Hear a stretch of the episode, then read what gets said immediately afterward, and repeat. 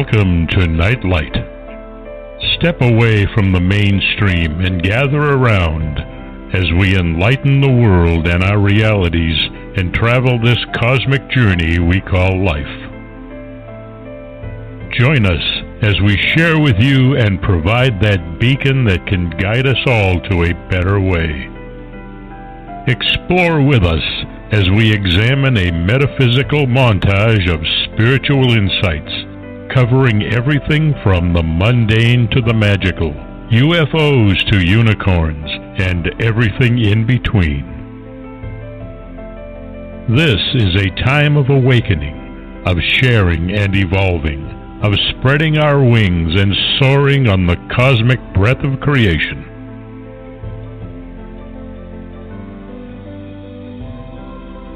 Come and join with other light minded spirits as we weave our lights together to seek understanding, enlightenment, and with a little luck, some wisdom.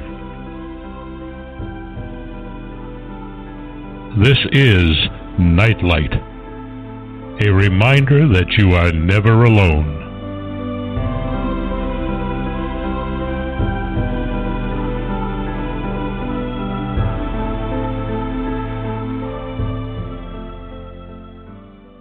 The week has gone well for everyone. Welcome to a special Thursday night edition of Nightlight Part 2. Uh, Ken Quiethawk's introduction is a perfect setup for tonight's show. Our distinguished and returning guest is here, and I'm looking forward to kicking back and eating some pop rocks and drinking soda and learning about folklore from Dr. Allan Hunter. I know those old friends are cheering me on to consume it, and there are a couple mermaids, one red dragon rider, and one human billboard saying, No, don't consume that stuff, Mark. But uh, why did many of the listeners automatically know what I'm talking about. Uh, why did those under 45 even know what I'm referencing? Probably you need to be closer to uh, 50. But uh, why do such legends uh, persist? Are they based on fact? Many literary masterpieces and songs are based on folklore and stories passed down from generation to generation. Um, you can listen to Led Zeppelin's Gallows Pole. It's a just a traditional folk song. Um, Shakespeare's A Midsummer Night's Dream uses the juice of a pansy to create an aphrodisiac to get the story started, and you know throughout the rest of the play, um, all types of flower imagery are used. Uh, what cultural and therapeutic significance did the flowers hold to the Elizabethans, and, and where did they derive their information? Uh, Sir Walter Scott collected folklore in the Scottish borders uh, and said he met David Ritchie and the protagonist of his novel The Black Dwarf. Uh, Washington Irving incorporated folklore in many of his popular tales, like the guests from Gibbet Island. Um, when Mike Bastine and Mason Winfield were our guests, like one of the first shows we did, um, and they were covering the New York Iroquois and the stories about them using stone canoes to paddle across Lake Erie to arrive along the um, western shores of New York. You get the you know, other native uh, legends about giants, and uh, Rob Sullivan talks about the demiurge from Jewish folklore. Uh, the Wizard of Oz was to be an uh, an American uh, folk tale. Uh, but the Grimm brothers' collection of about 200 fairy tales is the holy grail of folklore collections. And there was a, a recent cable uh, show that modernized these tales. So why do they linger in our memories? What cultural value do they serve? So we have Dr. Allan G. Hunter returning for the third time to help us understand what we can learn from folklore with a special emphasis on the Grimm brothers. Uh, he's the author of the fascinating Princes, Frogs, and Ugly Sisters, which uh, no, I can't. Uh, uh, which was recently published by Inner Traditions and can be found on innertraditions.com and a- Amazon. Allan has had a career working with troubled youths as, as well as being a professor of literature at Curry College and continues to write uh, books that we're glad to review on Nightlight. Hi, Allan. How are you? Oh, very happy to hear your voice and very happy to be here, Mark. Okay. Well, ho- hopefully that's not going to change over the next two hours. but, but um, yeah, I you know really enjoyed Princes, Frogs, and Ugly Sisters. Uh, really okay. neat book. I've you know it's the rather lengthy introduction. You can tell I you know like stuff like that, and I have like a couple more ideas you know uh, I want to develop as we go yeah. along. Uh, but you know the Grimm brothers. Uh, you know, do present some interesting stories. You know, they're different from the uh, Disney versions.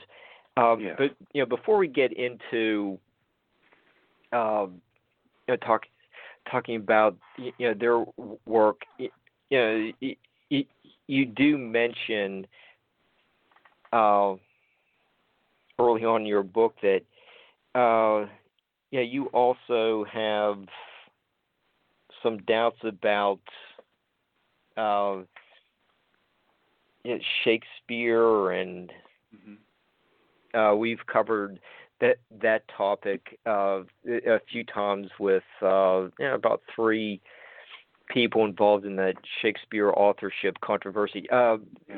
Yeah. Yeah. Yeah. Uh, uh, what's your? Yeah. Uh, we don't have to go into a lot of detail. Yeah. Yeah. You just mm.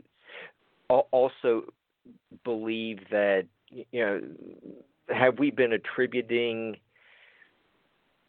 uh, this great body of uh, plays and poems, sonnets to the wrong person? It, you know, was it a group of authors? Uh, you know, is it just the 17th Earl of Oxford? Uh, you know, mm-hmm. what, what's your professional view of th- this? I, I I just wanted to add, add just a little bit yeah. more information yeah. to uh, what we've already been covering. Yeah, yeah. Well, it's a it's a really really good question. I mean, Shakespeare was uh, to to roll this back. He was a, a, a real person. We have enough evidence to know that he was a real person. Um, his contemporaries wrote about him. So, whoever he was, he was a very unusual person. And I think one of the things that we get hung up on is, um, you know, who wrote fill in the blank. Um, uh, and and what we may want to consider is that Shakespeare was uh, whoever Shakespeare was, and I believe he, there was a man called William Shakespeare, and he wasn't the 17th Earl of Oxford, but I'll get into that in a moment. Um, you know, he was a, he was a man who started off as an actor as well as a writer, and so like screenwriters of today, he would he would know all of the actors because they were all they were all members of the company. They paid to join the company. He would know these actors, and he would say, "Hmm, uh, who uh, who would make a really good uh, hero of this, uh, this kind? Who would make a good Julius Caesar? Hmm." And so he would write the pieces as modern scriptwriters do today. They write a, a movie for a certain actor or a certain actress. They say, "Oh, we want, we have to have this person," and then if it didn't work, then they would rewrite it with the actor or with another scriptwriter. And you know that happens today because you know when you see a movie, Um, uh, there's always, you know, script by, and you know, you know, if you know Hollywood at all, which I I dabbled in some Hollywood script writing uh, stuff myself, you know that that script has gone through, you know, five, six, seven hands, mm-hmm. and um, so to have one person's name attached to it is perhaps erroneous. And then, of course, you have the the, the very real problem of uh, you know how many plays just got lost, because we know many right. of them got lost, um, mm-hmm. and uh, how were they put together? But if we return to the idea of you know it has to be a nobleman who who uh, the 17th Earl of Oxford or whomsoever um, who wrote these plays, I think we paint ourselves into a corner because, you know, um, uh, most of the playwrights of that era, people that Shakespeare would have known, would have been familiar with, and definitely collaborated with, you know, Beaumont and Fletcher, um, Ben Jonson. He mm-hmm. knew these people. He drank with these people. They were always picking each other's brains like musicians today. They were always stealing a good uh, a good tune and reworking it. Of course they were. They were professionals. They were trying to make a living. So these, um, you know such a person would have been very, very hampered in being able to mix with the more ordinary kinds of folks if he had been a nobleman, because we can't really conceive of what a nobleman was like in the 17th century, but a nobleman had had uh, the power of life and death over all the people who lived within his his territory. I mean, he was he was insanely powerful if he chose to be so. Um, he, he was judge, jury, and executioner. And that sort of mindset is very, very hard to match up with someone like Shakespeare, who seems more to have been like a sponge, uh, taking mm-hmm. references from everywhere. Now, you mentioned just right. a moment ago, you said Midsummer Night's Dream, you know, which is actually mm-hmm. one of the very, very few plays that we know of. There are only two that we know of that had no direct source: Midsummer Night's Dream and Tempest. Okay, all the others, Shakespeare stole the plot from well-known sources. It's been, you know, attested mm-hmm. again and again. But within Midsummer Night's Dream, we have all these references to flowers and their medicinal qualities and, you know, their ability to charm. This was this was folklore, and noblemen tended not to get much folklore.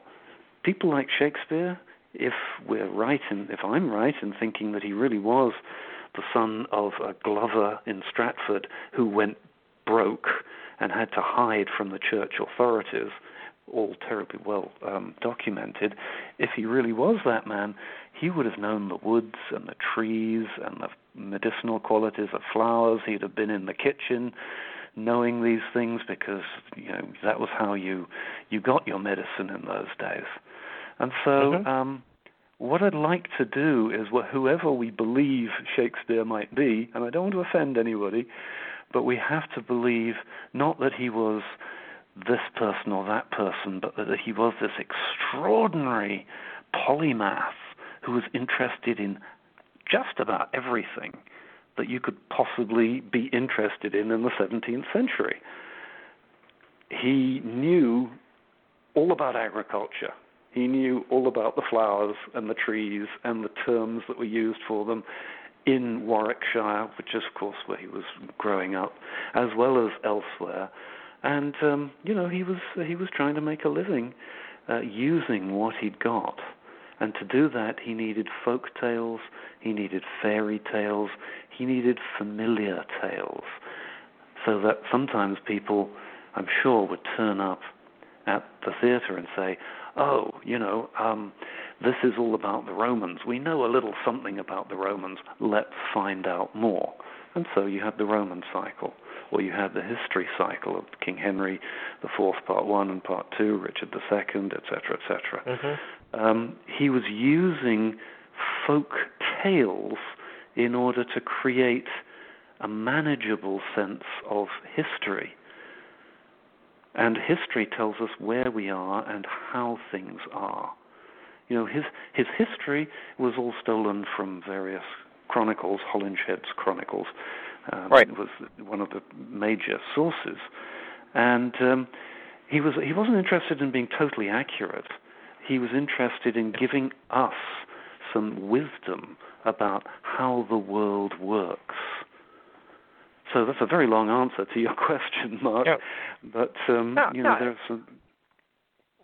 Yeah. It's great. I just uh, wanted your perspective since mm.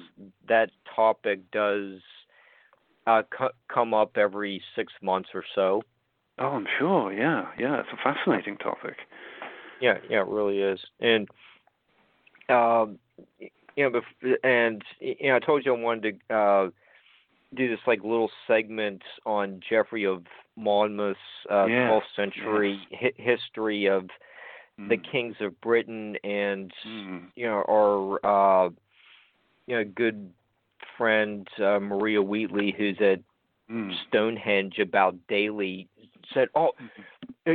you have to ask that a question." So, I, okay, so I'm going to send the archive to Maria tomorrow. Uh, yeah. You know, tomorrow when it's done.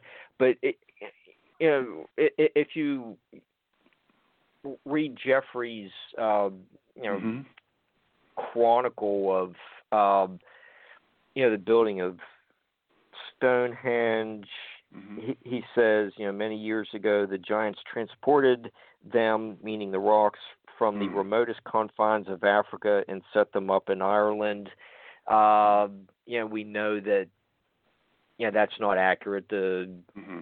stones were quarried in Wales and transported uh, to where they are uh, now. Uh, yeah, but you know, he just Geoffrey just mentioned uh, mentions in that passage uh, that giants moved them. Well, mm. yeah, yeah. Uh, Aubrey Burl's uh, book, you know, Stone Circles of British Isles, mm-hmm. does talk about foreign uh, occupiers of the Stone Stonehenge area. Uh, mm-hmm. Were much larger than the native English, mm. yeah. like Neolithic people. So uh, you know, mm-hmm. uh, okay, there's a little bit of truth. Uh, okay, you know, maybe they weren't mm-hmm. giants, but they are uh, a, a much larger uh, race of people from uh, the yeah. continent. Uh, mm-hmm. You know, the Africa to Ireland thing. Yeah, it, it, it's actually kind of backwards. Uh, you know, you get uh, uh, um, Newgrange is what something like 500 years older than the Giza pyramids, but yeah. the that megalithic engineering was perfected in Africa. So it, mm. okay, yeah, there's yeah, that connection. Yeah, there's it, it's not yeah. it's not perfectly yeah. accurate, but yeah, yeah there's no. something to it. Um. But but one of the uh, you know more interesting a- aspects of you know the building of St- Stonehenge is where Merlin is interacting with uh, you know one of the, you know the king and um, he said the, you know these stones are connected with certain sacred religious rites and they have various mm. properties which are medicinally important. Mm-hmm. Yeah. And you, when Maria's been a guest with us, uh, you know, she's made the claim that um, Stonehenge was basically like uh, used as a healing center. It was, you know, a, a hospital. So, uh, you know, Je- uh, Geoffrey is writing about 700 years after Camelot, mm-hmm. and you know it's still a couple, two, three thousand years after you know, the Stonehenge was start. Uh, yeah.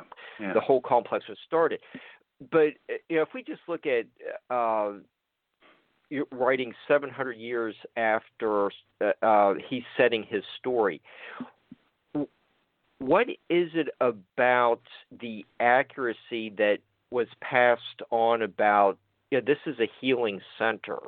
Mm, mm, yeah we mm. yeah there that's i think that's pretty interesting.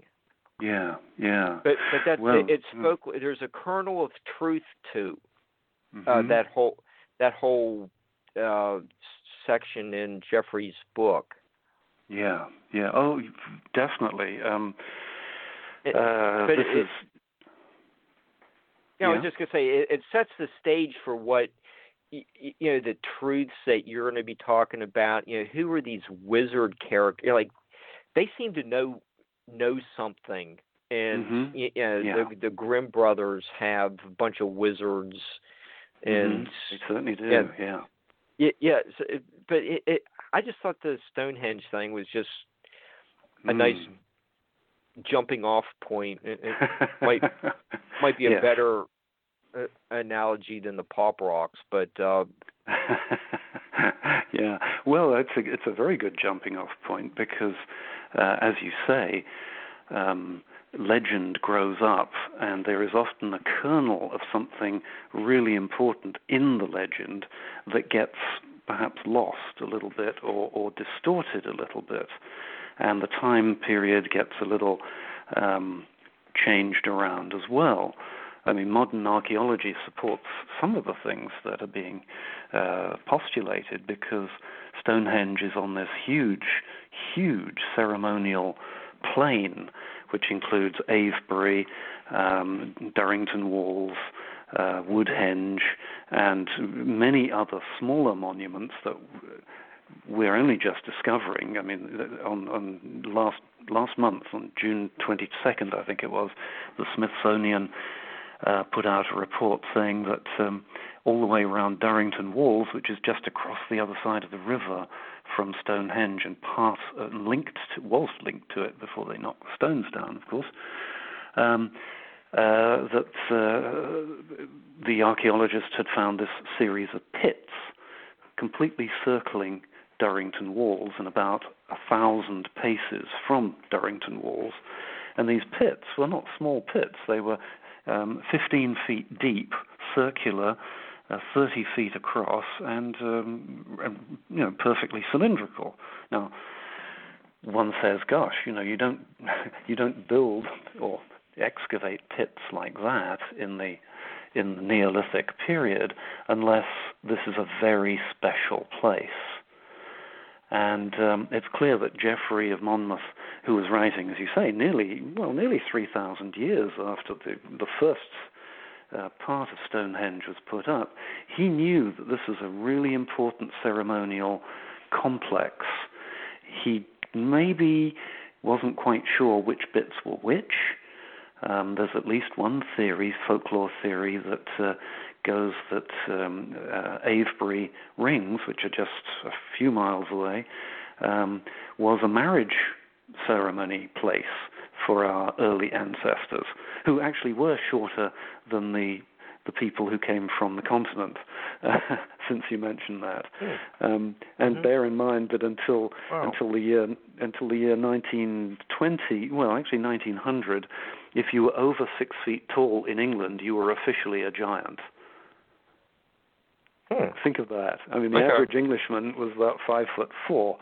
So, so the, the the idea of the giants doesn't necessarily mean somebody who's 90 feet tall. It means someone about six feet tall, which we regard as being pretty normal today. Uh, so, uh, so this is uh, this is where legend and nomenclature and how we describe things gets a little confused, I think, and, and, and delightfully so. So I'll give you I'll give you one more example here because um, okay. um, the, the, you know, we all know the, the story of the sword and the stone, right? Right. Um, the sword has to be pulled out of the stone, and this is the person who will be the king of England. Wonderful. And we all know the story of Excalibur, the Lady of the Lake, raises the uh, sword out of the, her, her arm, appears in the middle of the lake, and King Arthur takes it, and then when he is on his last almost death bed, he throws it back into the lake, and it is uh, reclaimed. and you think to yourself, well, what a strange story that is. And it's wonderfully romantic and it's very moving. And there is a little kernel of something magical, at least it would have been magical to our ancestors, because swords in the very early days of metallurgy, so the, the right, right at the start of the Iron Age, swords were um, a bit of a problem because the iron ore was not very pure, and so you could make a sword that looked good, but it was in great danger of shattering. or you could make a sword mm-hmm. that looked good, but was in great danger of bending. Uh, so for a long time, the metallurgists, and believe me, every village had somebody who was making something out of copper, out of silver, out of gold, or out of out of iron. The metallurgists, it is uh, this is a, an archaeological theory that has been floated a few years ago. The metallurgists discovered that if you um, took iron ore and heated it, and then poured it into a mold, which was difficult to create because molds would break unless you carved them in rock. And we have some of these. So the molten metal was poured into rock like um, outlines of a sword blade with a with a, a place to grasp it at the end. And then, of course, you had uh, a basic sword, but it was going to be fairly pure, uh, um, impure iron, and it had to be worked and that meant you had to heat it and hammer it and wait for it. You had to plunge it into cold water to temper it. The lady in the lake putting the, mm-hmm. the, the sword in the lake in order to cause the iron to cool quickly so that you got a strong sword that could also be sharpened. And you know, when you look at it in those terms, you realize that rumbling through the background was what would have been regarded by the average Iron Age citizen. They would have said, oh, "It's a miracle! You know, we melt these stones and they and they turn to liquid, and then it becomes this hard iron, sharp thing. You know, ah, magic, magic, Merlin's magic." Well, maybe the first the first metallurgists felt like Merlin to them. But when you look at the folklore in this way, you see, oh my goodness, there are human tales, and rumbling below them, there are other other tales which are ancient and have to do with wonder at how things in the world worked. So there's a long disquisition there, um, going off at a bit of a tangent, but I'm trying here to suggest uh, that when we listen to folk tales, sometimes there is something unexpected in there that we go, oh, wow, that is really what they, those people in that time and period, would have been fascinated by, that today just completely bypasses us. Okay, I, I really enjoyed that explanation. That was a couple really neat segues away from your book, and I, and I think the uh, audience uh, got had to get get something out of your discussion and so let let's kind of move it, it into your you know the insights that you you uh, provide in your book and mm, mm. you know with uh, you know the loyal audience that Barbara's built up over the last 11 years or mm. you know, might be considered uh, pilgrims. Mm-hmm. Uh, you know, all, you know, look looking for the truth. Um, yeah. And you know, if we, yeah, you do a- analyze the uh, Cinderella story, and mm. you, you know, we can look at her going to the ball over the like three three evenings hmm. and you, know, you say you know that's a pilgrimage for her. It, it, you know, it's not like you know big. You know, a pilgrimage doesn't have to be a huge undertaking like uh, you know the going the 60 miles from mm-hmm. uh, uh, the Tabard Inn to uh, the Canterbury Cathedral. It, nice. it just be uh, yeah, just you know this uh, you know walking down the block for Cinderella from the house and mm-hmm. her you know the little uh, tree outside you know their house to uh, mm-hmm. where the uh, uh, weekend festivities were held. Yeah, so yeah. Can, you tell us a little bit about you know the importance of the pilgrimage uh, mm. or pilgrim ar- archetype uh, character? Yes. Well, um, that's a really uh, wonderful question because I think you're right. I mean, the pilgrim archetype is the one who questions, who is looking for answers beyond the usual answers. And you know that that's your listeners. Those are the people that you and Barbara yeah. have have been uh, working with. I mean, I think working with sounds is the best description I can think of because you know you you are there asking people to ask questions of themselves. This is the pilgrim archetype. Um, now, as you say, you don't have to go from London to Canterbury or from London to uh, to Jerusalem or from um, you know London to Mecca. Uh, but you do have to get out of your comfort zone in order to be a pilgrim. You do have, and that's what Cinderella does. I mean, she's basically sitting by the fire, kind of imprisoned. They won't let her go to the to the ball. Um, they, she keeps saying, "How about if I sort out, you know, if I do something?" And mother says, "Sort out these peas and lentils," and she does it mm-hmm. with the help of birds. And then she says, "No, you still can't go," and she does it three times uh, well, she gets three refusals, and the mother says, well, you don't have a dress to wear, so you can't go. A lesser person would not uh, would just say, oh well, I guess I can't go. But for Cinderella, she says, yeah, I'm not going to let these people stop me. And she she goes to the ball. She she does it not just once, she does it three times. So it's not just let's see if I can break the rules once. It's I am going to break the rules because I know I have to meet my destiny. And that's what a pilgrim is someone who says, I'm not going to stay in this safe, cozy place. I have something to find out. I don't know what it is yet, but I'm going to find out. And of course, those are the people who um, who tend to make their parents very uh, anxious. and they're the ones that tend to uh, uh, to have aunts and uncles go, oh no, he, she is 29 and not married, not settled down, oh no. And the pilgrim says, well, I've got a few things to do first. You know, please stand aside. But the pilgrim is above all a spiritual and intellectual seeker after what he or she feels is true.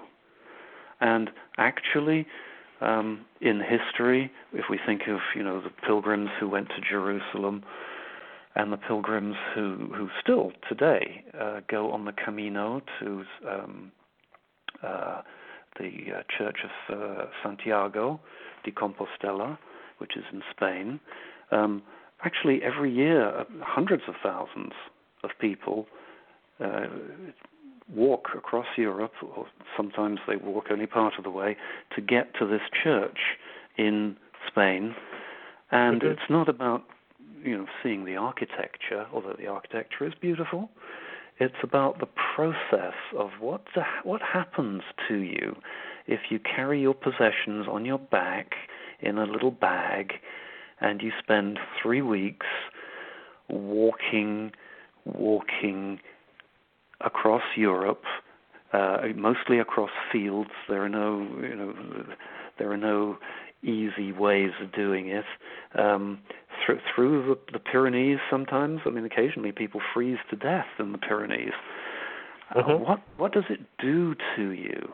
Uh, what does it take in order to go on that pilgrimage?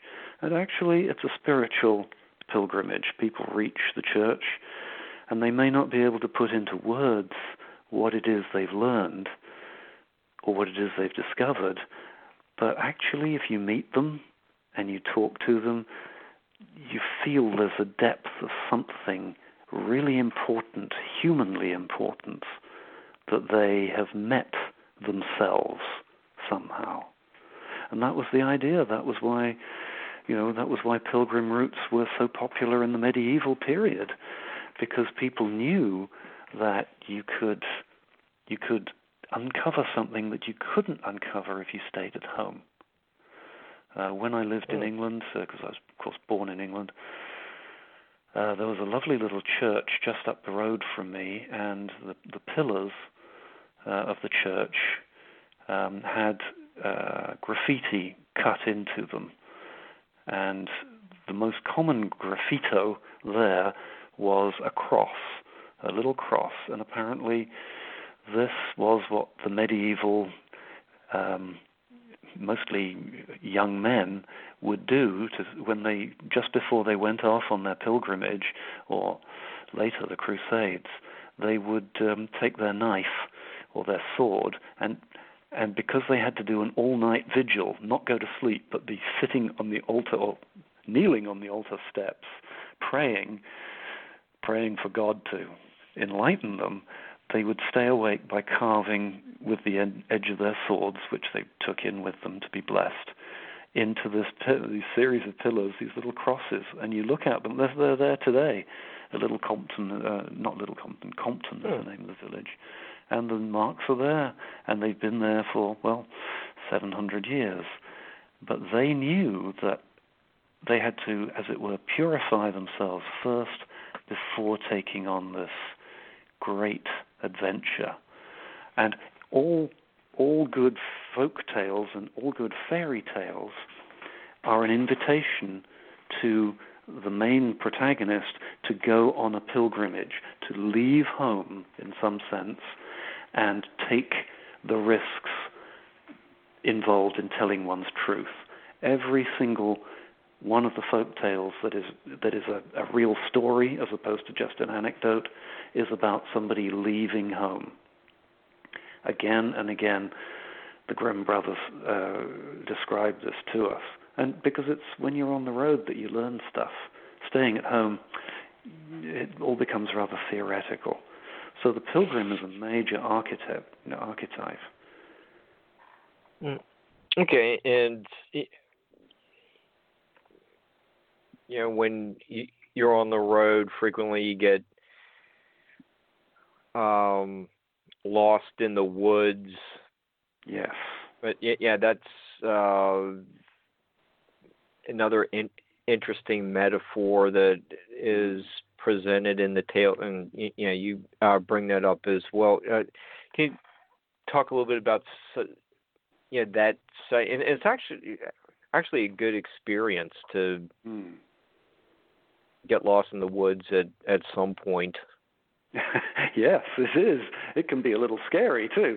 mm-hmm. And that's okay because we have to learn to be with fear. Um, that's one of the great human lessons. We have to learn to cope with fear and to realize it's just fear. But yes, you're, you're again, you're absolutely right there. In many of the tales that I can think of, um, uh, and I'm thinking of the, the little tailor, um, Hans the hedgehog, Hans my hedgehog, um, really, and the three brothers, etc., etc. For many of these, what happens is in the Grimm brothers' tales uh, is that the this figure takes off, he leaves home, and one of the first things that happens is he goes into a dark forest. And he gets pretty much lost. But the idea is that in a dark forest you lose yourself, but you also find your spiritual self. Now, it's hard for us to think of of getting lost in a forest, um, perhaps today, because we have a GPS and we have maps and all the rest of it. But in the year 1800, you know, um, Europe, most of Europe was covered in forests still, in places where today there are none. And they were dense forests, and people did get lost, and uh, robbers did live there, and bears, and all the rest of it. And sometimes people took a long time to find their way out. Um, the famous example that I I love actually is uh, that when Napoleon was fighting uh, the Battle of Salamanca, which I think was something like 1806, okay, um, he won because half of the of the troops, the, I think the German troops, got lost in the forest and they couldn't find the battle. You know, when you think of a of a of a, a Napoleonic battle, the noise, etc., must have been tremendous. But half the troops couldn't find where to get to because they were still lost in the forest. And so Napoleon won that one. If you go to Salamanca today, you will you will not see a forest that just isn't there. But to return to the tales, it's a very good metaphor for needing to lose your direction in order to find it again. And it's a very old image in the Grail legends, of course. Um, uh, uh, Joseph Campbell speaks uh, eloquently about this, but one of the things that happens in the, uh, the Grail legends uh, is that the knights are gathered, knights of the Round Table are gathered, and they say, you know, we need to go on a quest. And so that's the moment when the Holy Grail appears, and they all decide to go on a quest. And the line um, in that fascinates me is the next morning. It says they got up and they all rode out to the large forest, and each one entered the forest at the place that seemed to him best. So nobody is going down a beaten path. They're making their own way through the forest. And they'll they know they they'll get lost and they know they'll meet people and some of them will be friendly and some of them won't. That's the essence of the pilgrim archetype.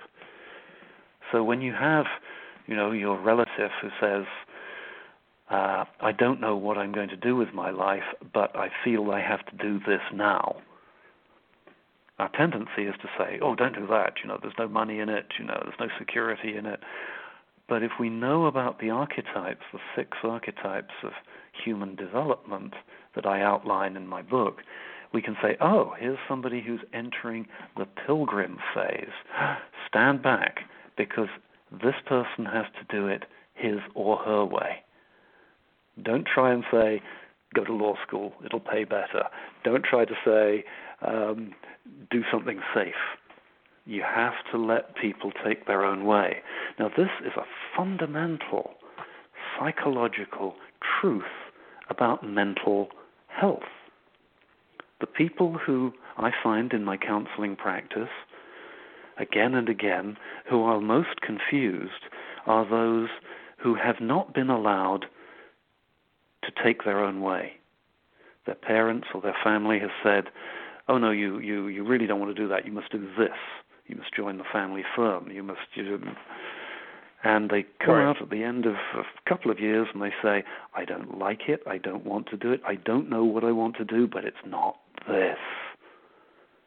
And my work with um, with my counseling clients is often to just say, you know what? What you're doing is really healthy. You need to find your path, not someone else's path.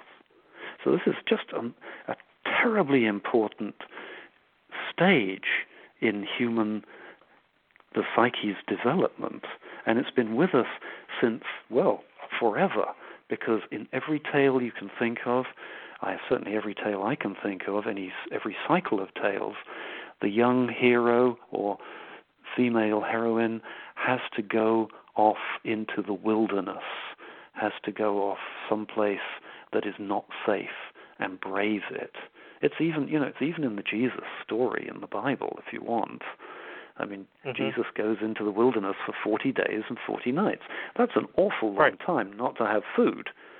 And in that time, he's tempted by the devil, we're told. And uh, whether you are you know, a believer in Christianity or not, it doesn't stop us looking at this as a human tale that says when you go off on your own to find yourself, there will be temptations. There will be temptations just as, as Jesus faced them, you know, temptations of food, of glory, of of um, believing yourself Power. special, power. Yes, absolutely. You know, the devil says, you know, I'll give you all this this world if you'll just bow down and worship me. And Jesus says, you know, I'm not I'm on my path. No, get thee behind me, Satan, he says. Now, that's probably an example that most people um, in our culture know.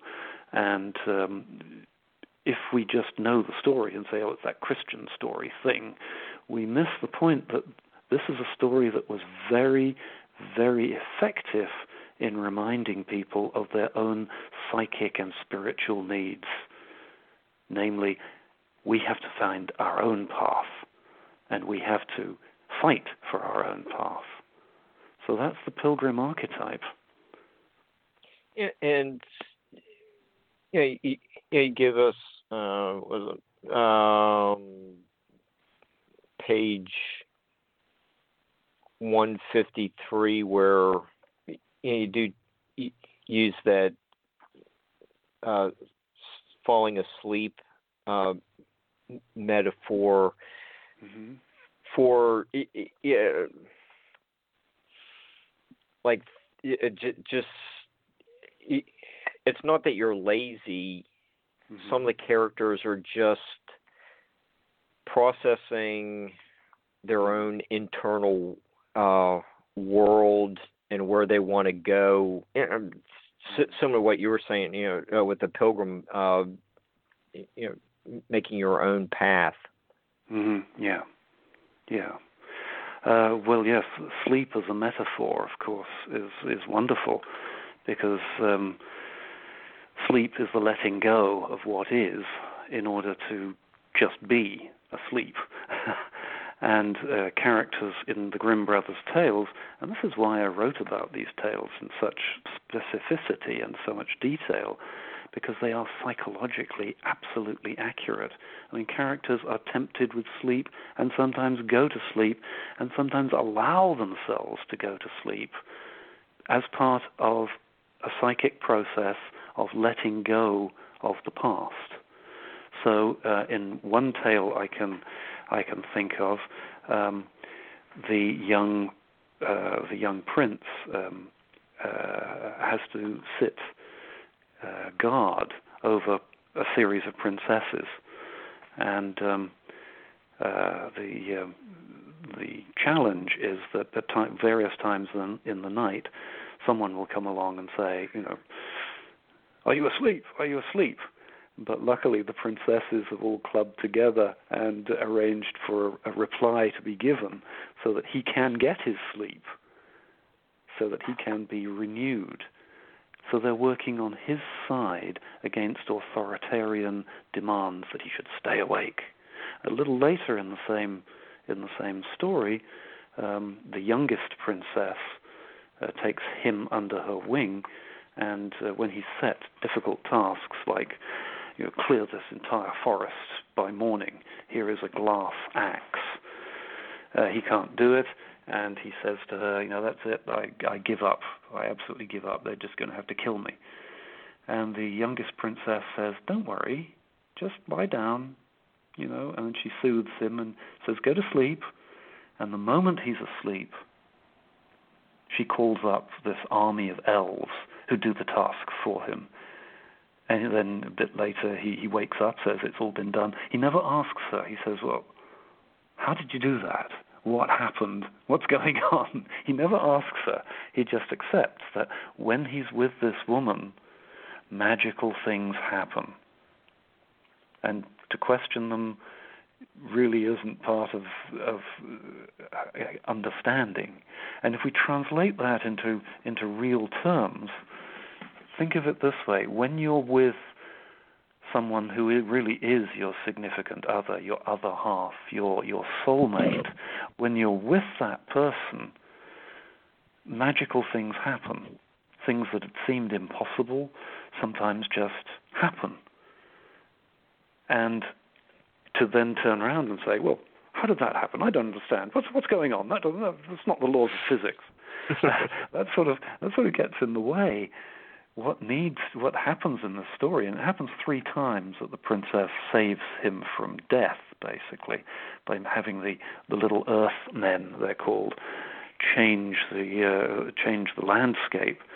What happens is that he recognizes on his own he can't do something, but with her, with them working together as a team, they certainly can move mountains and make things happen.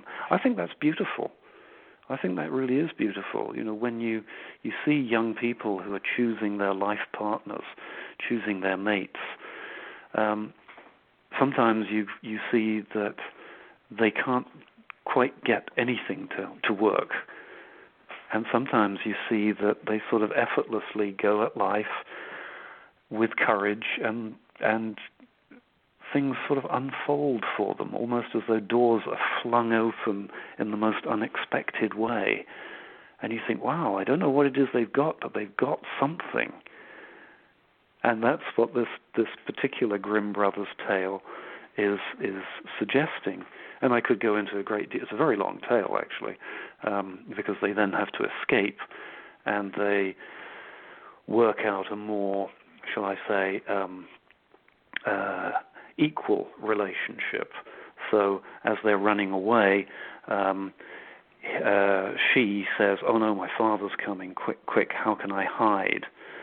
And uh, he says, uh, "He says I don't know." She says, "I'll turn myself into a fish, and you will turn yourself into a lake." You think of that.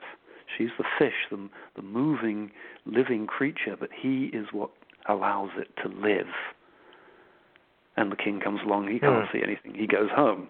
Uh, and uh, the next time, I mean, there are variants of this story that's fascinating. This, this element recurs. And the next time the king comes back, and um, uh, she turns herself into a rose, and he turns himself into the thorny bush that protects it. Again, you know, the beautiful thing protected, and the king comes along mm-hmm. and says, I, I, I can't see anything." Uh, uh, and then on another occasion, this time the Queen uh, says, oh, "The King he doesn't get it." So um, uh, um, uh, she goes off after the escaping couple, and she, the young princess, says, "Quick, quick!" To the young man, she says, "Turn yourself into a church, and I'll turn myself into the the priest." so, you know, the two can't exist. In a priest without a church isn't really a priest. A fish without a lake right. isn't really going to last very long. A rose without its support can't. And you get the sense from this tale, this folk tale, that of course it's not realistic, but psychologically it might be incredibly accurate. When two people are working well together, they support each other in this way. They need each other in this way, and that's when the magic, if we want to call it, happens. That's when what seemed impossible just unfolds naturally in front of everybody, and people go, "Oh, okay, well, I guess they," um, and we don't quite know what to make of it. But we all know bad relationships. We all we've all seen those. You know, film stars um, uh, seem to mm-hmm. do it a lot. I think because they, uh, I think because they're not looking at the inner person so much uh, often as you know the publicity uh, or, or, the glamorous outer person. So these these yeah. folk tales that uh, I like to focus on always have a deeper meaning beyond the literal meaning. They have okay, a, it, it, yeah. Oh, I, I, I just, I, I, I go ahead and finish your thought. Well, I, I, I basically was going to say that if we regard, if we, if we look at the literal meaning, then we do what we've done for the last hundred years, which is where we say, "Oh, it can't be true. It's, it's fantasy. It's silly. It's for kids." And suddenly, um, we throw away a huge amount of very deep psychological awareness about how people operate and need to operate. You know, we it, they're just for children. It's Disney tales. It's it's nonsense. It's something we play to the little children on Saturdays when they're bored. Well, that's a terrible thing to do with a story that actually, if one takes the trouble to understand it, has some deep psychological resonances that Lord knows, we all could benefit from in our troubled times. Well, and you, yeah, Hansel and Gretel, and mm. you know mm. some of these other stories, mm-hmm. uh, might have references to uh, certain behaviors that yeah, there's a term for it uh, today, but mm-hmm. the Grimm brothers, you know, were talking about um, d- discussing the symptoms, you know, sometimes of post-traumatic stress disorder or yeah. uh, yeah, uh, you know, the uh, overly strict uh, parents. Uh, you know what you just mentioned a few minutes ago about authoritarian uh, figures. Um, you, you know, they also covered, or, or you, you uh, talked, uh, uh, wrote about um, real situate physical uh, symptoms such as uh, postnatal depression. Yes, yes. Uh, and so you know, they're the, the Grimm brothers are talking about real illnesses that were um, uh, present uh, in 1812 uh, when the yeah. book came out. You know, and I'm sure you deal with that with uh, you know some of your clients. Uh, mm-hmm. You know, so so what are these? You know, since since we're talking about you know the real truths of human behavior. You know, what do some of these parents represent? Uh, you know, mm. some of them are portrayed uh, very uh, terribly. Yes, yes.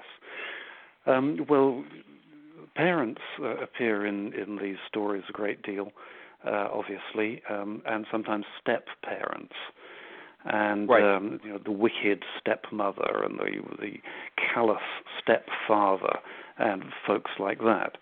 Um, and uh, you know the, the, uh, it, it's it's not uh, um, too huge a step to realize that, of course, in the year 1800, a lot of people, uh, parents, died. Many of them died in childbirth. Women died in childbirth. If you mm-hmm. made it to 40, you were doing okay. So quite a few, there were quite a few orphans out there in the world, and they experienced um, uh, some sort of care, but probably not the best care because they were unlikely to inherit anything. So there were lots of orphans, like Cinderella. I mean, her her mother dies, um, uh, like uh, Sleeping Beauty, actually.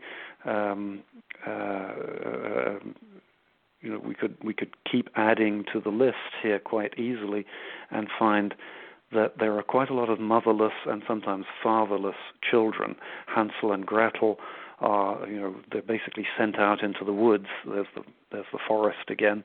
They're sent out into the forest to die, and that's when they meet the witch.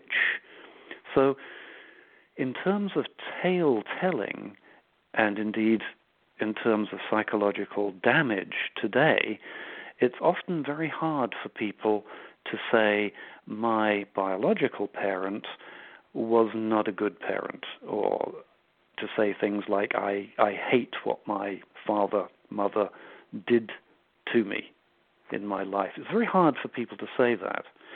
But it's much easier if you can say in a story that here is a step parent who did this because it takes the anger that the child feels and the disappointment and the and the utter despair that the child feels and displaces it onto somebody else. So that psychologically that is very very useful to be able to tell a story and tell it so that it is acceptable to one's own ears, my step parent, etc., rather than saying actually my mother never cared for me, which is that's a hard one for anybody to utter, let alone face. So there are lots and lots of step parents which corresponded uh, quite nicely to the situation then. Strangely enough, it corresponds to the situation now because there are, are a lot of divorces and uh, there are a lot of blended families and parents who are biologically, you know, fathers or mothers, but who drift out of the the familial circle, and there's great pain attached to that. Um, sometimes it's hard for people to get to that pain because it's the pain of something missing, a father who wasn't there. It's hard to assess what you missed. You can see what other people might have had, but it's very hard to, to, to pin that down. So these stories are very, very good at articulating what was um, a family dynamic then and actually is a family dynamic now. So when Hansel and Gretel are abandoned in the woods, they would have every right to say, Good grief, you know, my parents uh, really didn't care for me very much. That's hard for a young child to, to acknowledge. Instead of which, in the story, they meet the witch, and the witch has the food that they crave. And that's why they were abandoned in the woods, because there was nothing to feed them on. The witch has the food, but she enslaves them both and is going to eat Hansel, going to consume him, going to cook him. Uh, she winds up, of course, in the oven herself. But this dramatizes the whole problem that must have existed for many, many children then and exists for quite a lot of children now, which is is there any story out there that mirrors my experience of not being wanted? And can I triumph over the people like the witch who aren't really witches, of course, they just seem that way to the child. The witch who gives me food but wants to control me, wants to devour me, wants to wants me to be something I can't be. And so these stories articulate the neuroses of that time and of many other times, and actually of our time too. So we do well to pay attention to these stories and say, yes, um, there is some depth to this. There is something very important that's happening. I'll give you another example um, okay. of that, if you like. Um, but, well, there are so many examples, there, but this is a pretty good one. It's called The Girl Without Hands. And in the course of the story, she has her hands chopped off that's why it's called that. And she is the uh, the daughter of a miller, and the miller uh, is walking home one day, and the devil says to him, "You know, I'll give you everything you want. You just have to give me the first thing you see when you come home." And the miller is a greedy fellow, says, uh, "Okay." And he walks home, and of course, the first thing he sees is his daughter. And he says to her, "Well, um, uh, I, I, have to give you to the devil. And she says, Okay, you're my father. I must do what you say. Um, but first of all, uh, I need to I need to uh, wash myself thoroughly. And so she washes herself thoroughly, and the devil comes the next day and says, I can't take her, she's too clean. And Uh, so the miller says, "Well, you, you you can't wash yourself then." Um, and she says, "Okay, I I can't wash myself." Uh, instead of which she cries, and her tears wash her clean. And the devil comes along again. She's still too clean, you know. We've got to stop her. Uh, and then uh, the miller says, "Well, there's only one way I can do that, and that's to cut her hands off." And the the devil says, "Well, you you better you better do that." Uh, you know, ghastly, ghastly stuff. And all the time, the miller doesn't say, I made a mistake, devil, you better take me. You leave my daughter out of it. He just regards his daughter as somebody who can be sacrificed for his physical well being. And you think to yourself, well, okay, except, of course, that in many households at around that time, and in many parts of the world to this day, daughters are sacrificed in marriages that bring wealth to the father. To this day, that happens. Mm-hmm. Daughters are married off so that fathers can can uh, um, gain money, position, etc., etc. In some countries, and to a lesser extent, actually, in our own country, where people are only too keen to set up marriages for their their daughters that benefit themselves. Um, uh, I won't I won't give any examples because I think you can imagine that they are out there. So the mm-hmm. actual situation was a, an important one. What does a young woman do when her father's intent on giving her away in order to get money?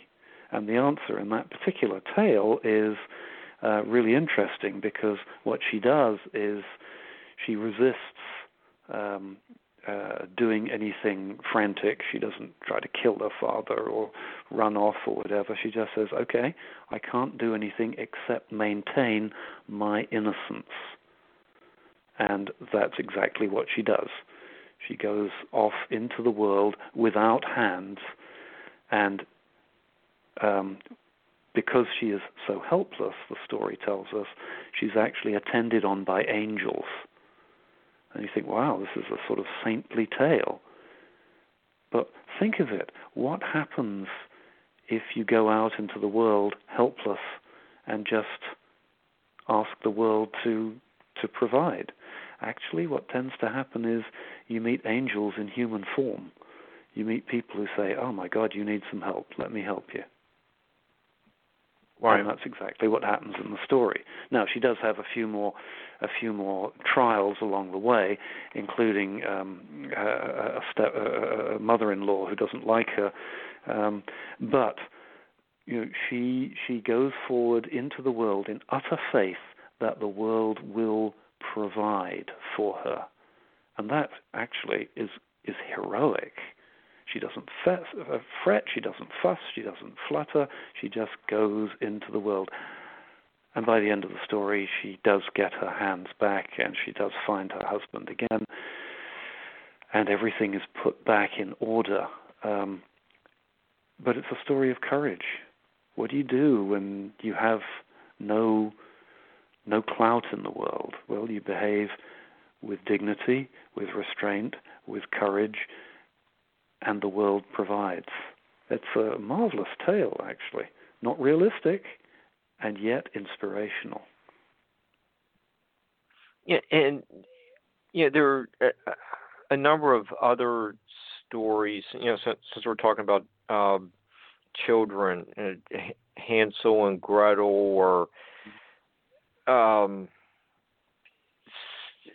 it, they they seem like they're twins and mm. then, then you get uh, um, yeah, the uh, um, the one eye, two eye, yeah, yeah uh, three three eye story with uh, uh, looking at you know the birth order the children and, and you get like Cinderella would fall into that too and yeah. you know she's also like this you know the stepdaughter you know mm-hmm. uh kind of uh swept off to the side there and mm-hmm. uh, it, ignored most of the time but you know as, as you look at um you know the effects of birth order on the characters and uh,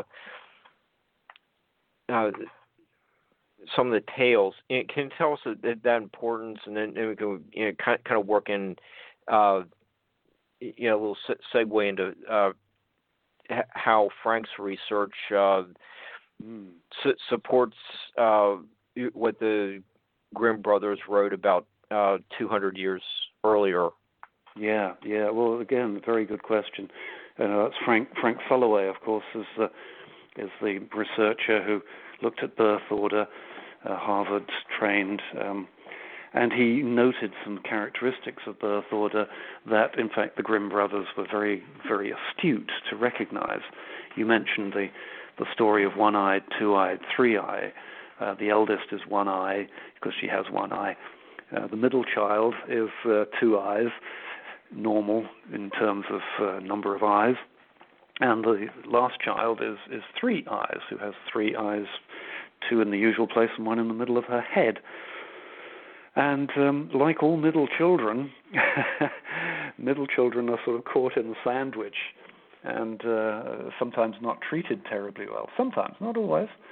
And this is a quintessential story of a middle child who is not treated very well. She's not given enough food again, and she goes out into the into the world, um, and uh, is met by a wise woman who allows uh, enables her to get enough to eat. She recites a rhyme, and a table appears uh, full of food, which she then can spirit away.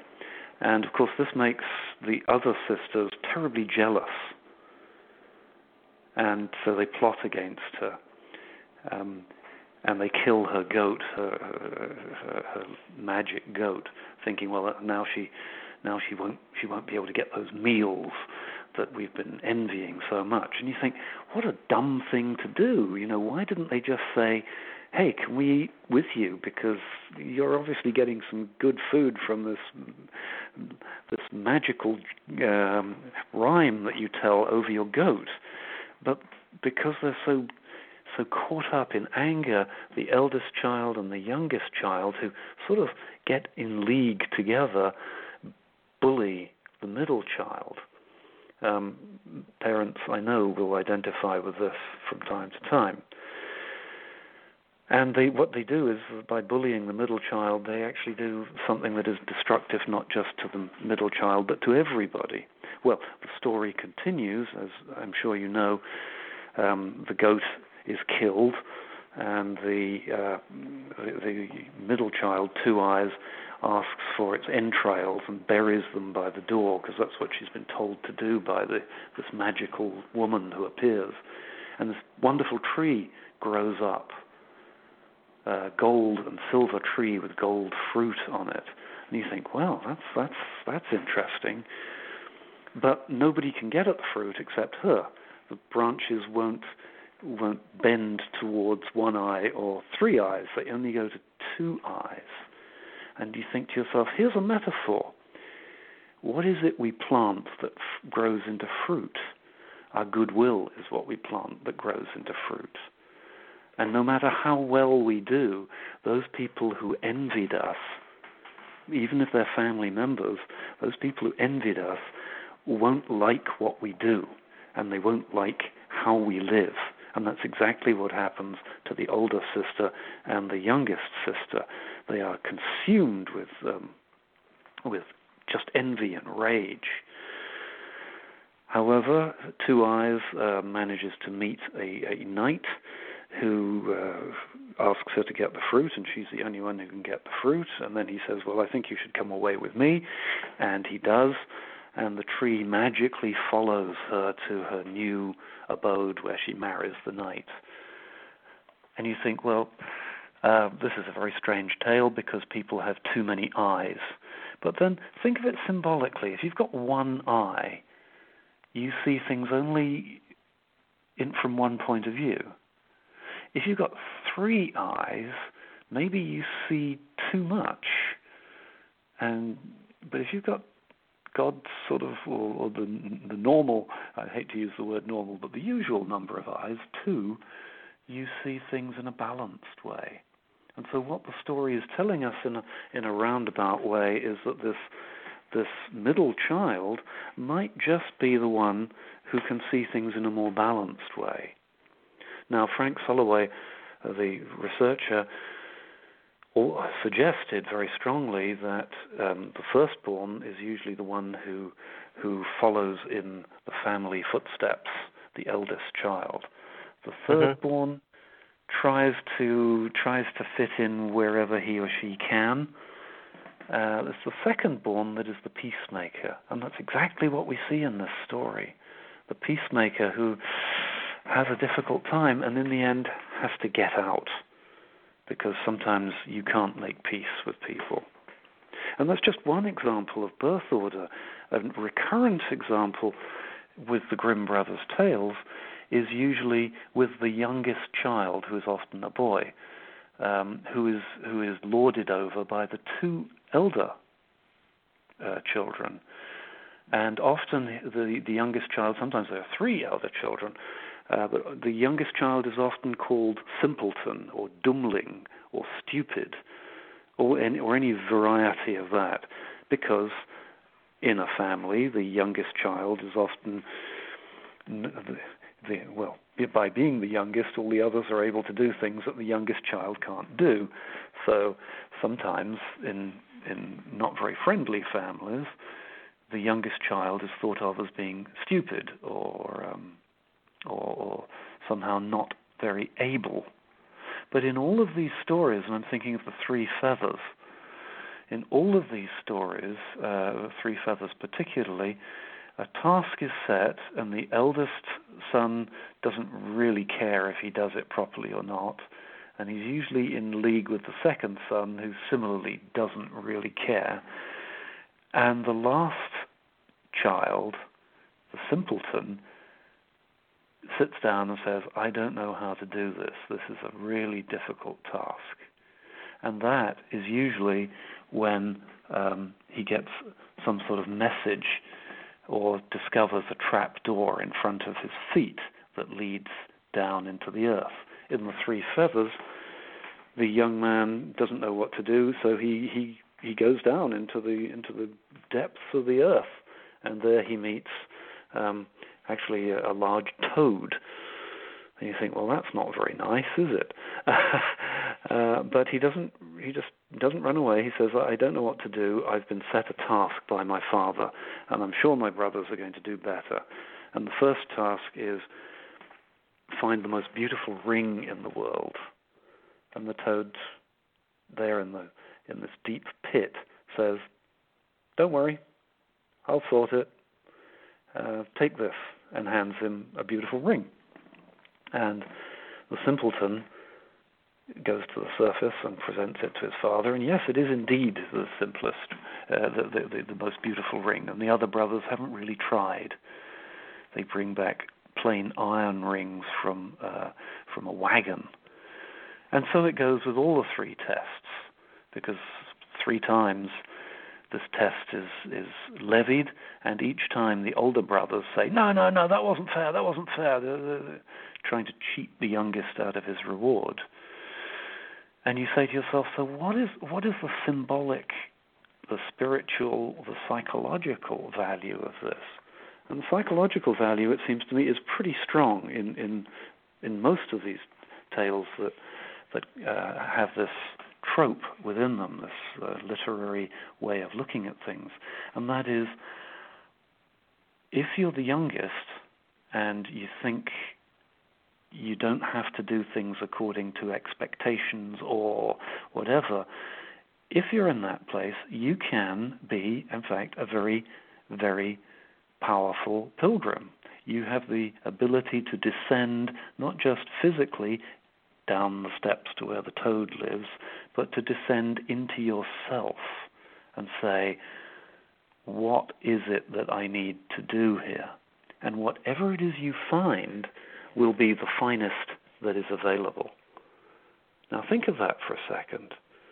Think of that how we rush our children through college and we rush them into jobs, and we don't give them mm-hmm. a moment to say, What's really true for me? What, what is the treasure I have within me?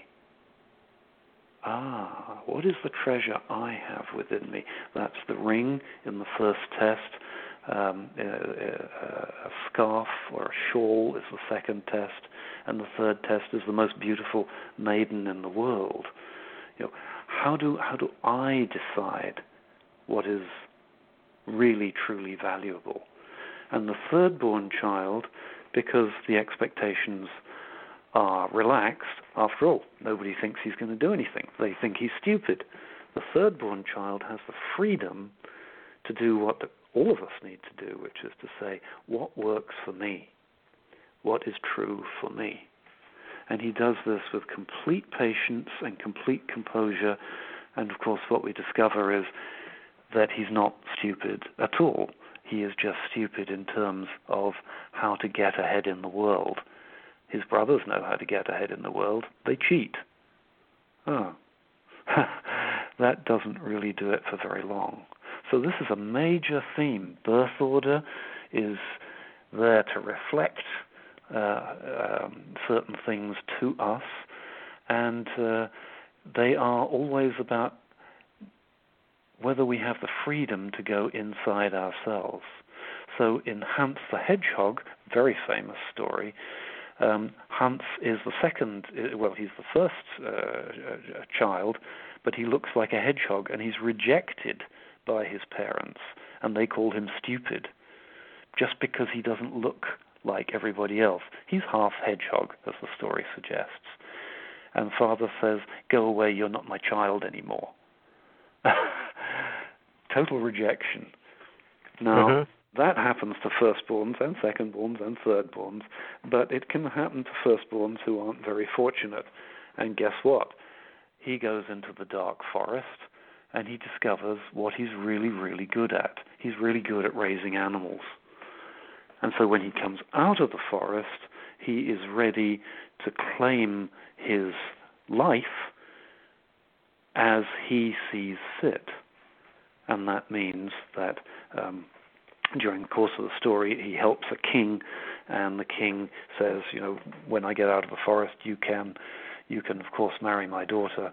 And he, after various tribulations, he um, he does do that, and this allows him finally to stop being Hans the Hedgehog. He's able to remove his his hedgehog skin because now he's with someone, the king's daughter, who is prepared to love him no matter what he looks like. And I have to say, it's a very moving tale. I've come across people who've been afraid that nobody will love them because they're not the same. They're, they don't maybe are not the most attractive people in the world. Uh, and then they found someone who really loves them for who they are. And what emerges is, of course, the new person, the person who removes all the defenses, the hedgehog spikes of defense, and becomes beautiful. Maybe not physically different, but beautiful in attitude. So we have not just uh, um, a whole series of of stories that talk about birth order, but they are very flexible because they talk about the birth order and what happens if. What happens if an eldest child isn't the finest creature on the block? Because of course, the eldest boy was was uh, going to be the heir uh, the son and heir. What happens if the, that child isn't? Well, that's Hans the Hedgehog. In The Boy Who Goes for, Forward to Learn About the Shivers, um, one of the very early tales in the sequence, he, the boy, um, is the second-born son, and the firstborn is, you know, father's pet and does everything according to to convention. But he, the second-born, um, has a has a disability, one might say, that we don't he he doesn't realize there's a disability, and the disability in the boy who goes forward to hear about learn about the shivers is he's never scared. He's never scared of anything. He's just not scared. It doesn't it doesn't happen to him. And the family, of course, says, "Well, this isn't natural. This isn't right," and they cast him off. And yet he learns during the course of the story uh, that it's courage is a wonderful thing, and he also learns when he finds the king's daughter, etc., uh, that there is a time to be vulnerable, and the time to be vulnerable is when you love somebody. But he's a second son, you know. Second sons, certainly in the England I grew up in, uh, and before that, second sons were always thought of as being kind of superfluous it was the first son who was going to get the money and the estate and the and the second son well mm, okay it's right there in these stories frank sulloway's wonderful book born to rebel um, outlines mm-hmm. exactly mm-hmm. these these uh, f- family dynamics but here were the grimm brothers before the phrase family dynamics ever existed. And they said, look, this is what happens in families. And the listeners uh, sitting around the fire, listening to the folk story reciter telling these stories, would say, hmm, yeah, I know what it's like to be a second son who isn't who isn't regarded very well. Hmm, I know what it's like to be called dumb, and I know I'm not dumb. I know what, and they would identify with this, and they would see within the exaggerations of the tale their own psychological and spiritual situation, and they would learn and be healed by that. And I want to stress this idea of healing, because when we see our story or hear our story being told and we identify with it and we say, ah, I'm not alone. This is partly my story. When we see that, it gives us immense courage and a sense of liberation. We know if we're not alone, then, oh, other people have survived this too. Let's learn how they survived. Let's learn how it happened for them. So, you know, this is, a, this is absolutely vital um, in terms of family dynamics. The Grimm brothers' tales, again and again, have to do with or illustrate situations, and you gave the situation of Cinderella. They illustrate situations which are family um, centered and in which mm-hmm.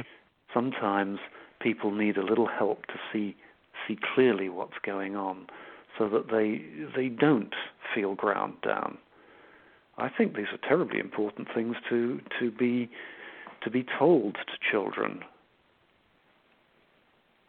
Oh, I, I do too, and I I just thought I was sitting there, you know, reading your book, and I came across, you know, your reference to uh, Frank Sulloway's Born to Rebel book, mm, yeah, and mm. yeah, and he did uh, just a wonderful job of making that connection and how mm. uh, all of Frank's uh, graphs and all all the charts in his book and all, all the research, it, it really does emphasize the importance that the Grimm brothers put on uh, birth order. It, it, it, and mm. you, you made that connection. I was like, oh wow, that that's a fascinating point you made. thank you. yeah, yeah, yeah it, it really is. I mean, families. We all come from families, and whether we like it or not, we have uh, we we have a birth order which which changes roughly who we are likely to be. You know, I have I have grandchildren, and the eldest is seven, and the the, the twins are two, and the seven-year-old um, is perforce. You know, she she she loves her her twin sisters, and she looks after them, and so suddenly she is in a position of firstborn authority, uh, mm-hmm. and with authority, as it were, to care for and to some extent look after these two little tearaways. And that's going to shape her life experience forever. You know, if she'd been an only child, she wouldn't have that experience. She might be roughly the same, but she would perhaps um, have a different attitude towards the rest of the world. Uh, you know, and so on. And this is absolutely in tune with what Sulloway says and observes so so mm-hmm. carefully, and it's totally in tune with the Grimm brothers. They they, they get it. Yeah, so, and, yeah. Yeah, and you know, you also, and in some of the other books on uh, birth order, and I talk about well, yeah, you can have two firstborn parents, mm-hmm. and yeah, that's kind of a mismatch. You know what? You know what's the effect mm-hmm. going to be on? You know, the children. Uh, you know, would, would the children be completely different if you know dad was the firstborn, and mom was a latter born? mm-hmm, uh, mm-hmm. child. It, it, it's a, it, it, the whole family dynamic is, is you know uh, uh just a really interesting study, and there's mm. like uh, uh, what's his name? Uh, his last name's Leman.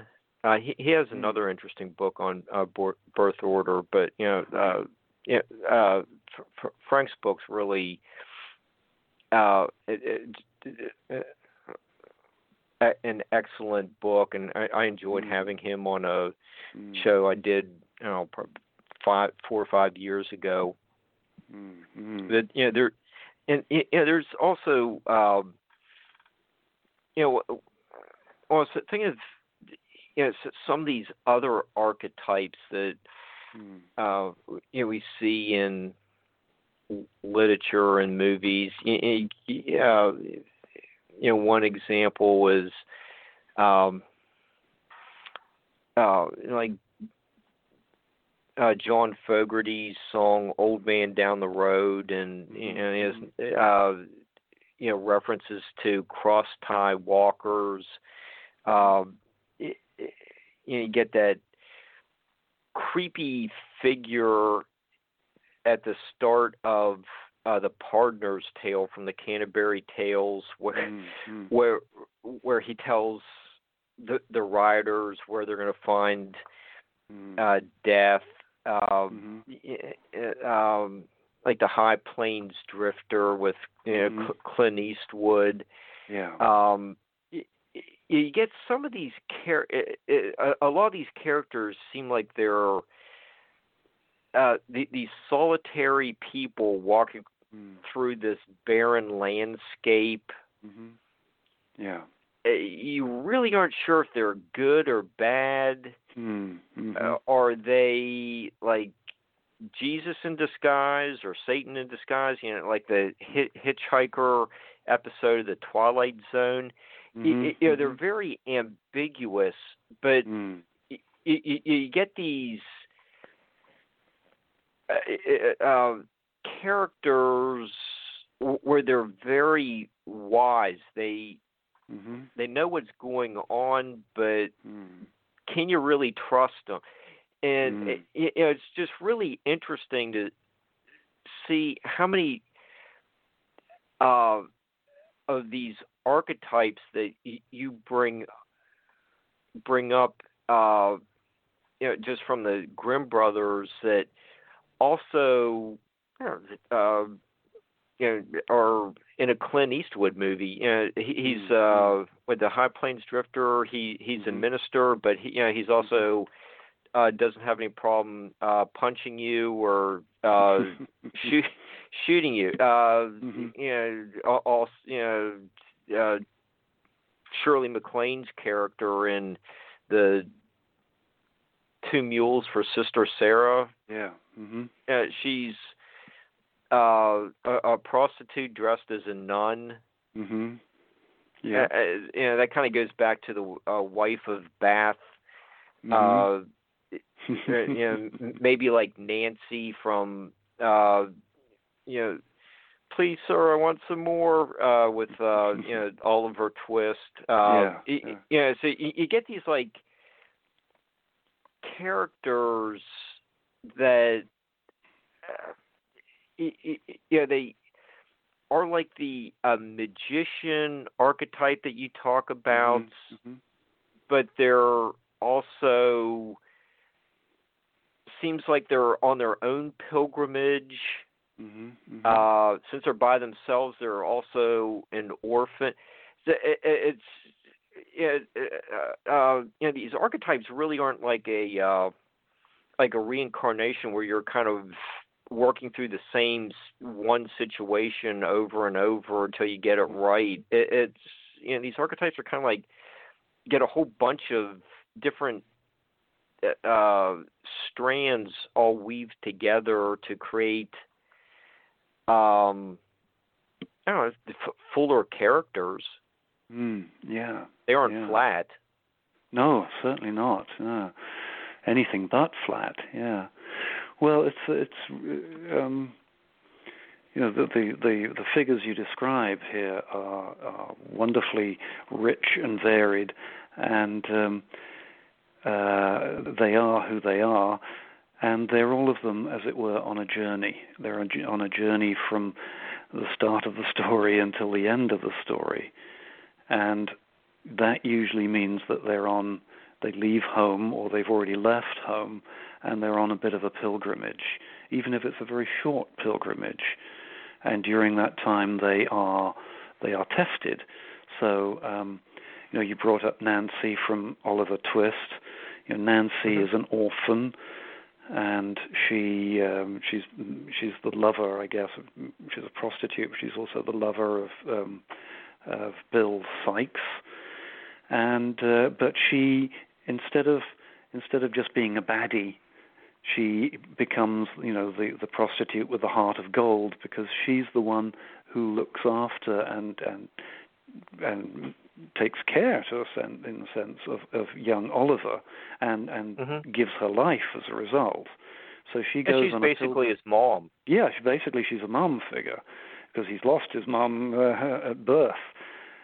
Uh, but her journey is from being an orphan, doing you know, being a temporary wife to whichever man comes along, which is kind of a, uh, uh, being adopted, as it were, um, she she becomes a pilgrim. She just dares to do what she sees is right, uh, and in doing that, she becomes the next archetypal phase again, a warrior lover, someone who is prepared to fight and die for what they believe in. Uh, and she does. I mean, she she believes uh, in in in right and truth and all the rest of it to a certain extent. She is killed by by Bill Sikes, um, and that is part of what causes the plot to to turn, and for Sikes himself to be to be cornered and uh, uh to die as a, a proven mm-hmm. murderer. So she's breaks on up a, the gang. She, yeah, it breaks up the whole gang. It breaks up everything that Oliver has been stuck in. Um, so she's on her trajectory now. She she's a sort of she's almost a stereotype, the the prostitute with a heart of gold, as you say, Shirley MacLaine. Um, she's the manipulative prostitute pretending to be the the nun, uh, and Clint Eastwood is trying terribly hard to to look after her, to do the right thing. And right at the end, he discovers, oh, she's not a nun after all. Why did I go to all this trouble? Uh, which is, is comic. But between the two of them, they've been on a journey as well. They've been on a journey where uh, he discovers he can protect people who seem to be vulnerable, and she's discovered that there is a, a man out there who who is perhaps a little more or a lot more honorable than all of the men that she's uh, encountered so far. So they learn something about about being human rather than being shut down and saying all men are terrible and all women are you know terrible as well. So they each of them has gone on a you might say a journey of self-discovery. Um, and, and th- these figures appear again and again in in literature and storytelling, actually because they're very they're very easy to identify. And so the reader goes, "Oh, okay, you know, I know who this is." They see a sort of stereotypical figure, and then they enjoy the variations on the theme. Uh, it makes it for a very good story. And the very best stories have stereotypical figures who grow and change and who realize something, or who allow us, the the audience, to realize something about what's going on. So, um, you know, these we have these six archetypes, and I'll just spell them out. They're the, the, the innocent, where we all start, the orphan, the person who's looking for a place to uh, to be looked after. That's Cinderella, you know, and then everyone goes on a pilgrimage, and some people don't make much of that pilgrimage, but some people change and they start to act on what they believe. And those are the that's that's Cinderella. She knows she needs to be at that ball. She knows that, that there is something important happening there, And so she she takes a risk and she goes there. And when she is there, she decides after three days, not nights, it's always in the daytime because people have to be able to see each other clearly. She decides after three days, maybe this this young king's son, maybe he's the one for me. And then she steps back and gives him three chances to come and find her.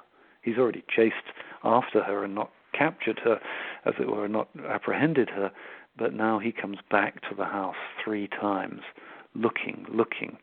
He gets a chance not to do what his father wants, which is to choose a bride, but to choose the bride he wants. So by being a pilgrim, she gives him the chance to be a pilgrim. And then when he says, This is the true bride, he's making a declaration. He's saying, I don't care that she's covered in ashes, she's dirty, she's, you know, she's not dressed in finery. This is the one I want. That's a really brave, brave statement from a king's son. I mean, really? We've seen this quite recently, of course, where uh, where Harry, a king's son, decides to marry Meghan, who is the divorced mother, uh, American, oh, shock horror, American, being married into the English royal family.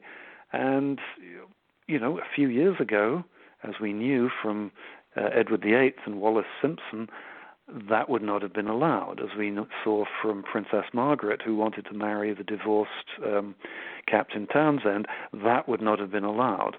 Instead of which, we've moved through the times and to some extent, we've taken in the lessons, which is that here's a young man, Prince Harry, who says, I want this one, and I don't care what you say. And he not only has married her, but he's also gone on to leave the royal family to say, I want my life. You know, wow. So he's been a pilgrim, and then he's become a warrior lover, a fighter after what he believes in. With Meghan, he will be able to affect more good in the world than he could have done on his own.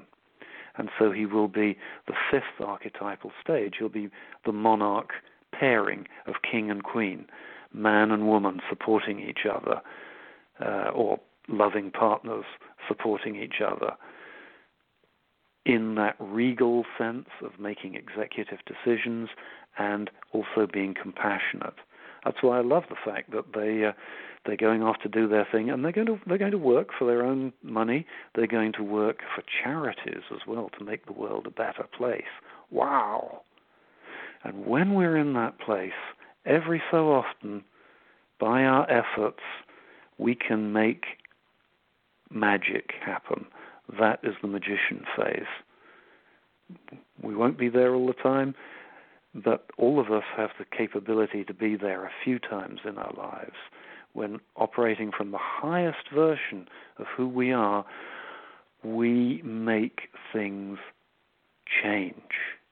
And that's right there in the Grimm brothers as well, right there in the very first story, um, the Frog King.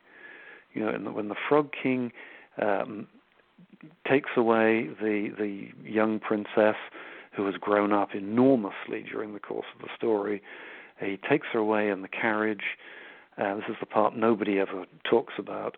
And they're riding along the carriage, and the coachman has um, is up in front. There are eight white horses, beautiful white horses, and as they're going along, there's a bang, and the prince says, "What's happening? Is the carriage falling to pieces?"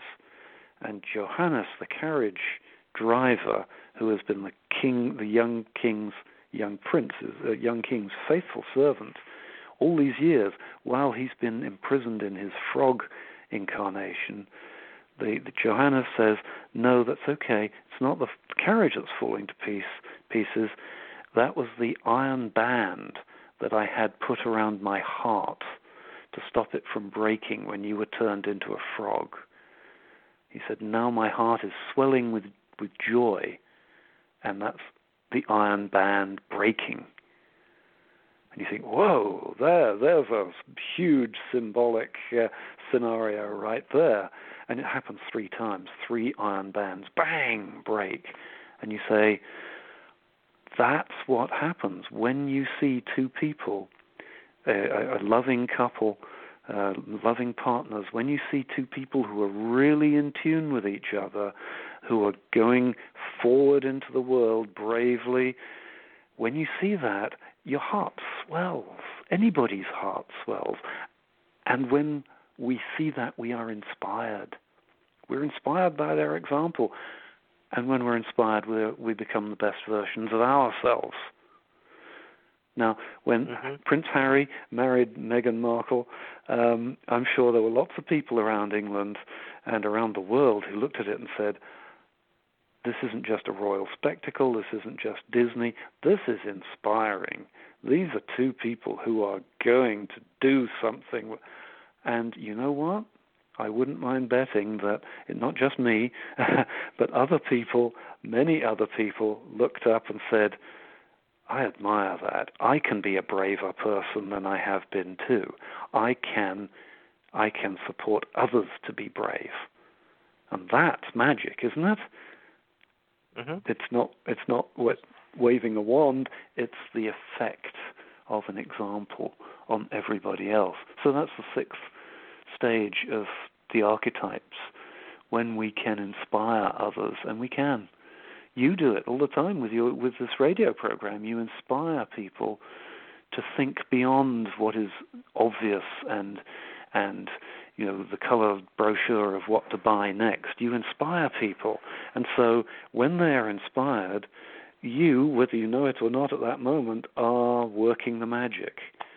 But you couldn't do that unless you were doing something that you do ex- exceptionally well and prepared to take it out into the world. If you'd stayed at home and never ventured out, none of this could this conversation couldn't be happening now. And uh, that's. I hope Barbara heard that, and she, yeah, I she, hope so too. yeah, she, she, yeah, she, she was talking about tripling my uh salary. So you know, well, oh, good. Yeah, you know, she she she, she hasn't chimed in yet, so. Thanks. I will speak for myself on that one. I don't recall saying tripling your salary, Mark. oh, we oh, we still know what it's the uh, uh, net gain is, but uh, that's all right. Um, but, but I, I, I was, you, know, you were just talking about the uh, uh, uh, Frog King, and you know, one of the interesting things about the uh, Grimm brothers uh, fairy tales is the the use of uh, animals to mm. uh, for the, the the story. And it, it, you know, you know, we get the um, probably some of the a- Aesop fable uh, mm, yeah. tales have lasted for what uh, about two thousand years in print. Mm, uh, be, because it is an effective teaching tool. Uh, you, you, mm. get a couple of uh, the Canterbury Tales that uh, deal with uh, uh, was uh, oh, uh, uh, nun the nun's priest's tale or something with with uh, yeah. yeah, uh, Chanticleer. Chanticleer. Yeah, yeah. That. Uh, uh, okay. That. I, I, I'm not surprised. I remember that one from 30 years ago. But uh, you, and you get like a- Animal Farm, and it, mm, it, yeah, yeah. It, it, it really does. You know, pull in. Uh, you know, different ages of reader. You, you can relate. Oh, yeah. okay. What does that horse uh, symbolize in mm-hmm. A- mm-hmm. Animal yeah. Farm? And you know, more mature readers are uh, digging a little deeper into the pigs. And th- uh, mm-hmm. okay, I see. Where, you know what Orwell is meaning by that. But it, you know, h- how are the uh, uh, Grimm brothers uh, using animals in their tales? Well, yeah, um, roughly the same way that you're describing, and. Uh, uh, the first thing we we have to realize is that when you bring in things like talking animals, you're immediately signaling to anybody who's listening to the tale, you're signaling this isn't real, but it might just be about something that is real. Um, so it's a, it's a wonderful way of opening things up, just as Aesop did with all his fables. I mean, he he anthropomorphizes the animals a little bit, but he uses them to show that people are like that as well. So if we go to the Frog King, the very first tale in the in the collection of the Grimm brothers, so therefore the one that everybody is uh, going to come across first, um, we have another aspect because if you if you were around, well, if you were around farm life. Um, at any point, but certainly in the year 1800 in Germany, everybody knew what frogs were symbols of. This was because there was still a cult of uh, Mother Holle, who was um, um, a figure who was supposed to preside over wells and fountains. And uh, hmm. she was her, her, sacred animal was actually the frog. Um, but more important than, than, than, than that dim reference, because most people were professed as Catholics, uh, was the fact that everybody in the countryside knew that frogs started off as, as frog spawn, that sort of jelly like white stuff with a little dot in the center, and that these would hatch into, into little tadpoles who swam in the water and under the water, and gradually they would grow legs, and gradually they would crawl above the water and start to breathe air. And everybody would see this every spring when the frogs um, laid their spawn, and they would say, Oh, this is a story about frogs. We know about frogs. Frogs change.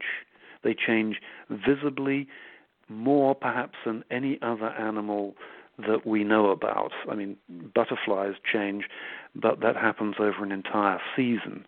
So, looking at a frog, people would go, "Oh, yeah, symbol of change. Of course, frogs change. And they would also say to themselves, frogs live in clean water. And if you were around in 1800 mm. in Germany, you cared whether your water was clean or not. If you had a frog in the in the water, you could be pretty sure, as long as you didn't drink the, the bit of water with the frog in it, that this was pretty good water. This was okay in Fount, when I grew up, uh, my mother was Swiss. I grew up in Switzerland, and the fountains um, around several of the main squares, because they were very. This was the way people got their fresh water until comparatively recently.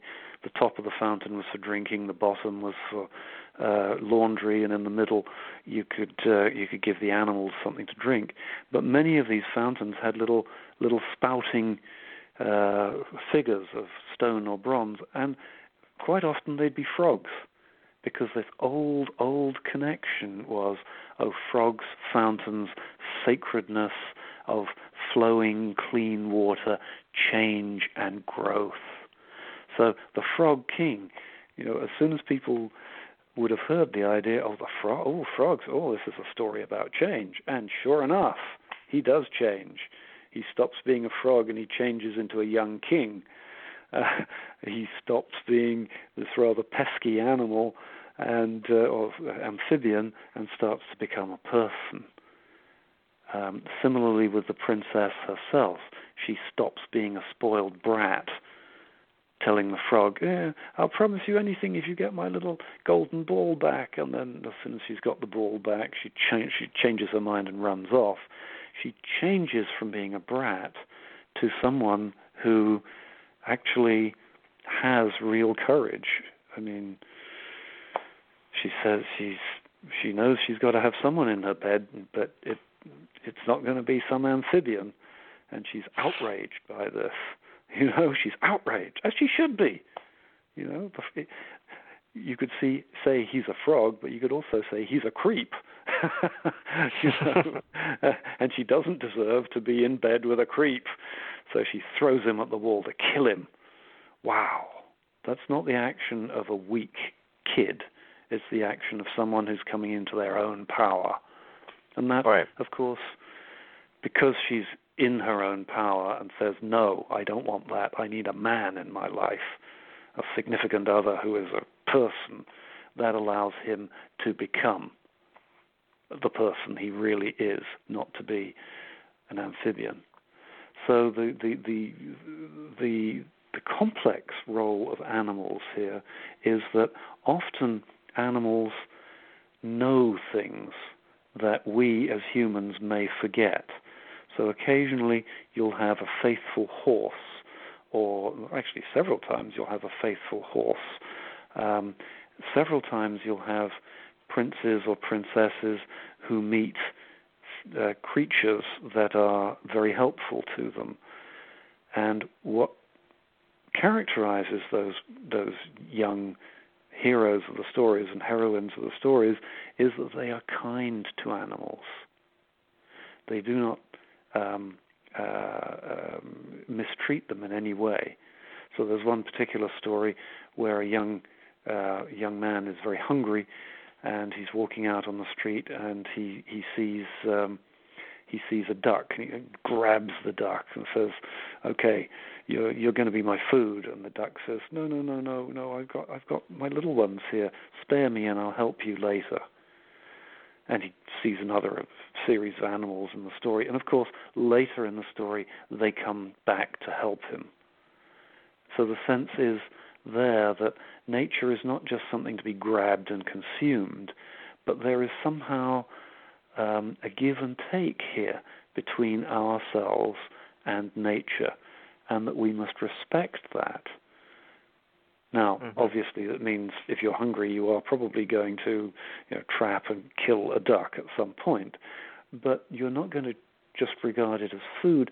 The idea is to regard it as a fellow creature within nature that sometimes has to be eaten and sometimes can be very useful.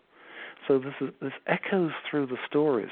Animals aren't just mobile food; they are they are creatures who are, have something to contribute, and often that contribution is far beyond what the individual expected. So the animals teach kindness, teach reciprocity, and teach, in some ways, teach us what what we're feeling in the case of Frog King. It's really a big okay. question. Mm-hmm. yeah. Yeah, Allan, we're down to about two minutes uh, yeah. left. I, I, just want to thank you for uh, being such a wonderful guest. I want to oh, recommend oh, to the highly recommend to the listeners uh, pick up uh, a copy of Princes Frogs and Ugly Sisters, The Healing Power of the Grimm Brothers Tales by Dr. Allan G. Hunter. And you know, do you have any uh, public appearances, any other, uh, you know, it's kind of hard at this uh, you know period. But yeah, yeah, is there? But is there? You know, do you have anything coming up where, uh, you, you know, you could plug it? You know, that, yeah, um, time or website? Yes, uh, well, there's my website, uh, allanhunter.net, A L L A N, allanhunter.net. Uh, I've been doing a, a COVID diary every day um, uh, there. Uh, not many public appearances because there's not much happening in the public appearances domain, but I will be teaching a class uh, with Carla Sonheim's um, uh, online group. That's S O N H E I M, Carla Sonheim. She teaches art classes, uh, particularly, but this class has to do with word and picture. And I'm looking at narrative um, and how you can use narrative uh, and oh, okay. art together. Yeah, um, it's just fascinating stuff. Uh, in the in next spring, if all goes well, I'll be teaching um, with Bay Path University, and again an online class. Uh, this is the narrative therapies cl- uh, class, and I'm one segment of that. It's a wonderful program where they look.